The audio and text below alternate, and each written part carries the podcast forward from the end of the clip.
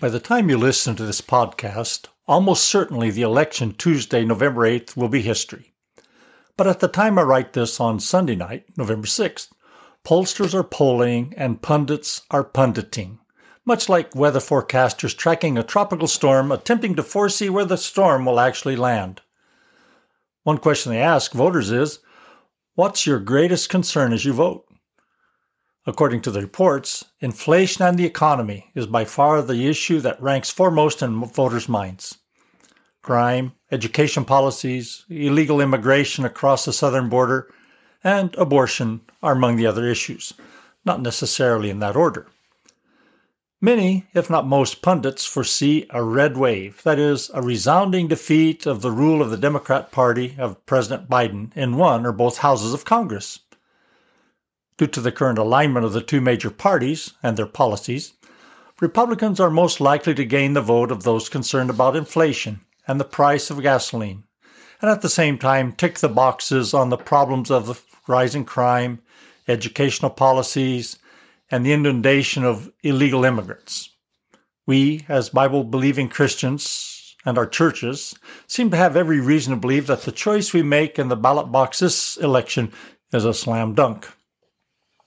Is there a problem with that? Well, yes, there is. If indeed a supermajority of voters puts inflation at the top of the list of their concerns, and many of those polled are Bible believing Christians, as I suspect, that means that these followers of Jesus, quote unquote, put material considerations above spiritual principles. Can I prove that's a problem from the Bible? Let's see.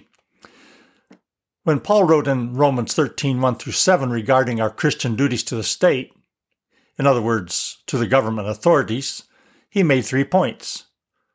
One, all authority is ordained by God. That applies from national government to civil relationships in our work environment, employer employee, and down to the family level husband, wife, parents, children. The second point he made is the role of the state as God's servant, is to approve those who do good and to carry the sword to punish those who do evil.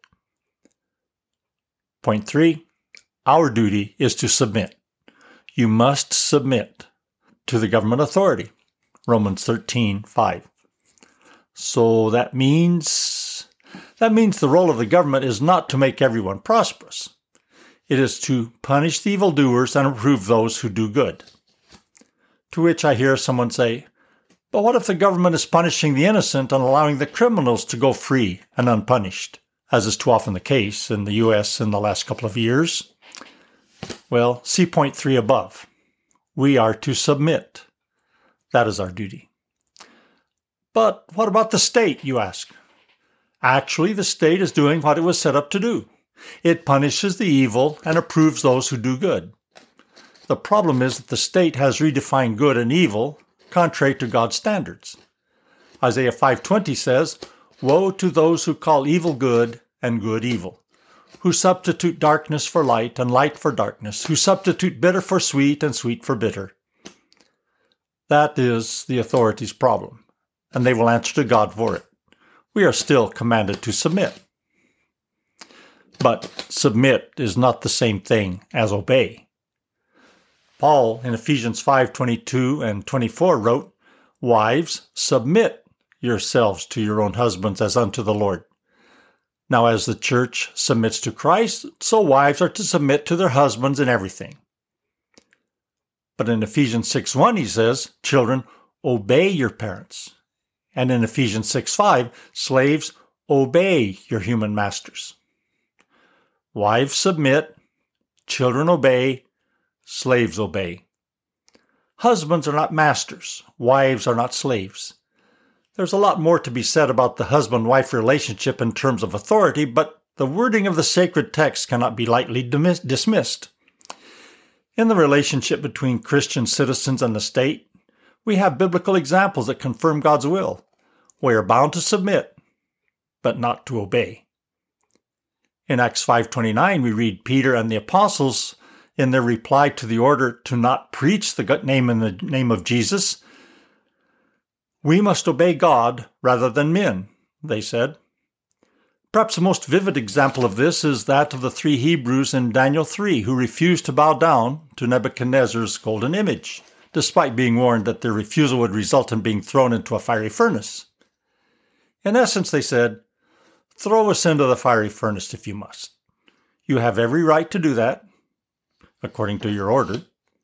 We submit to your authority, but we will not obey your order, which is against what our God has said. So, it may be okay this time in this election, but what about next time?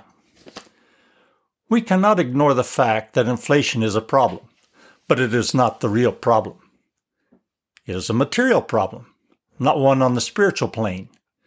Jesus taught his disciples to not worry about what they would eat, drink, or wear tomorrow. Our Father will take care of all our needs, he said. If the pivotal issue in our choice of whom to vote for is the candidate who we think will best promote our well being and prosperity, we're walking into Satan's trap. Okay, this time the logical choice would seem not only to resolve the material issue, but be a better choice for fulfilling the role of authority, as God has set forth in His Word having moral and ethical positions closely aligned with what God has revealed. The evildoers will be punished, and those who do good will be approved.